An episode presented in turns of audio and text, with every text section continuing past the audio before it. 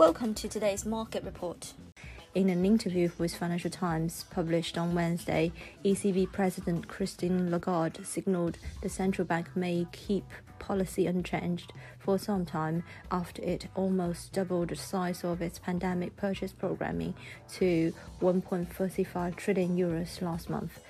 There was some positive economic news to digest as the French economy the Eurozone's second biggest, is set to rebound 19% in the third quarter and a further 3% in the fourth quarter, according to estimates from the INSEE INSEE Statistics Agency on Wednesday. That said, over the course of the year, INSEE estimated that the economy was set to contract 9%. France's worst recession since modern records began in 1948. Meanwhile, the number of coronavirus cases keep on increasing globally. There are almost 11.8 million COVID 19 cases globally as of July 8th, according to Johns Hopkins University data, including, as of Tuesday, Brazilian President Jair Bolsonaro, a vocal skeptic of the pandemic this has translated into caution on global e- equity markets. After several days of rallying, much of Wall Street turned lower on Tuesday.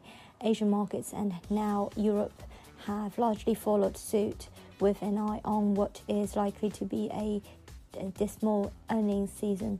GBP USD is trading around 125.50, holding on to its gains.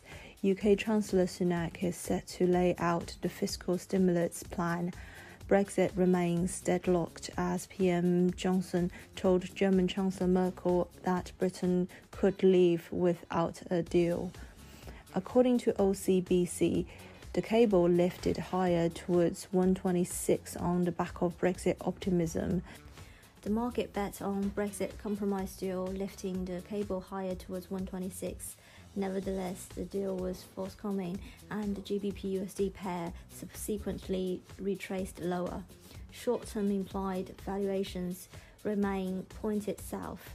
For now, any upward extension will have to breach 126 before targeting the 200 day uh, moving average, which is 126.96. Eurodollar is trading below 113 steadily. The common currency has been given some ground as stocks retreated and the dollar clawed back some of its losses, but that seems limited.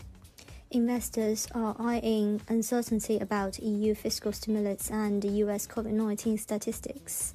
US COVID 19 figures coming out of various US states showed that infections topped 10,000 in both California and Texas, with the latter struggling to manage its overwhelmed hospitals. While cases in Florida remained below 10k, the positive test rate is at a worrying 16%. Overall, the US has over 3 million confirmed cases and around 131,000 mortalities, and the death curve has stopped flattening. At 8 o'clock London time this morning, dollar index was up 0.1% at 96.873. This is today's market news. Thanks for listening. We'll see you next time.